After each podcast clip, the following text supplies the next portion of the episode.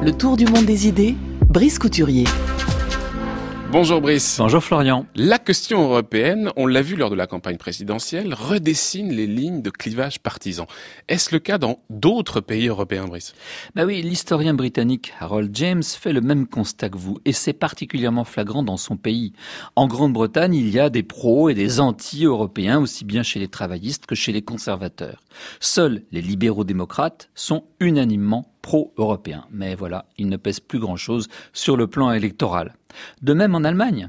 N'est-ce pas sur le rythme et les limites de l'intégration européenne que Verts et libéraux se sont opposés au point d'empêcher la formation de la coalition jamaïcaine souhaitée par la chancelière? Aussi Harold James envisage-t-il pour la Grande-Bretagne une recomposition partisane sur le modèle français?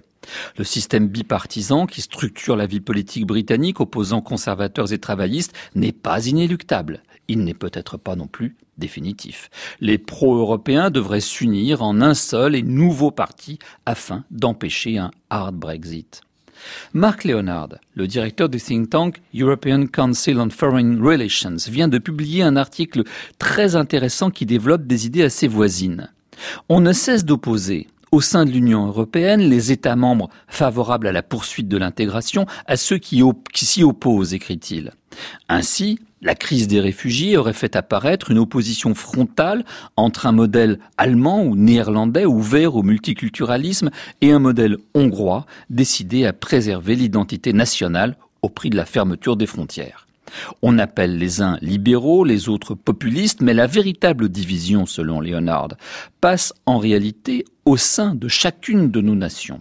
La preuve, Angela Merkel, encore une fois la plus douée des négociatrices, n'est pas parvenue à arracher son accord de gouvernement aux Verts et aux libéraux.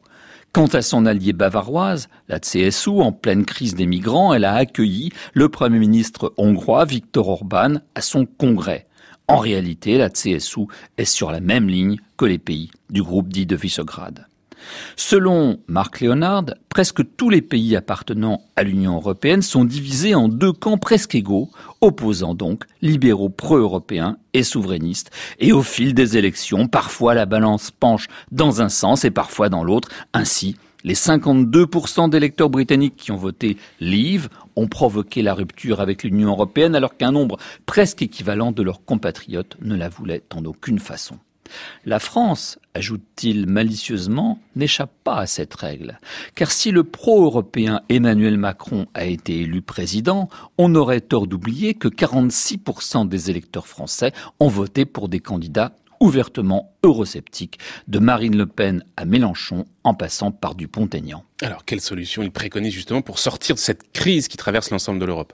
Eh bien, une des solutions pourrait être de créer au sein de l'UE un cercle intérieur de pays décidés à bien respecter toutes les règles et alors réserver à ces pays les bénéfices de l'adhésion complète. Bref, de proposer une adhésion à la carte et sur mesure plutôt que le choix entre l'acquiescement à tout ou la rupture.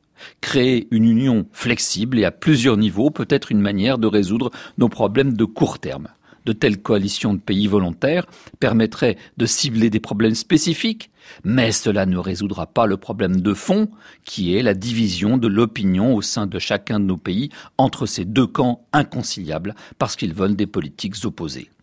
Bref, une sorte de guerre culturelle, comme celle que connaissent les États-Unis depuis plusieurs décennies, s'est déclarée en Europe. D'autres points de vue, Brice, sur ce qui nous attend pour 2018 Ben oui, celui de l'espagnol Ana Palacio. Elle présente une liste de problèmes urgents à résoudre l'année prochaine, avant donc les élections au Parlement européen et le renouvellement de la Commission. Primo, réaliser le marché unique du numérique dont l'absence nous a fait perdre un temps précieux. Les Américains et les Chinois caracolent en tête, tandis que nous autres Européens, nous avons raté le coche. Il faut changer certaines législations qui les brident afin que les sociétés européennes puissent, dans ce domaine, rivaliser enfin avec les GAFA. Deuxième urgence, nos relations avec l'Afrique. La crise migratoire de 2015 a montré l'intérêt qu'a l'Europe à une Afrique politiquement stable et économiquement prospère.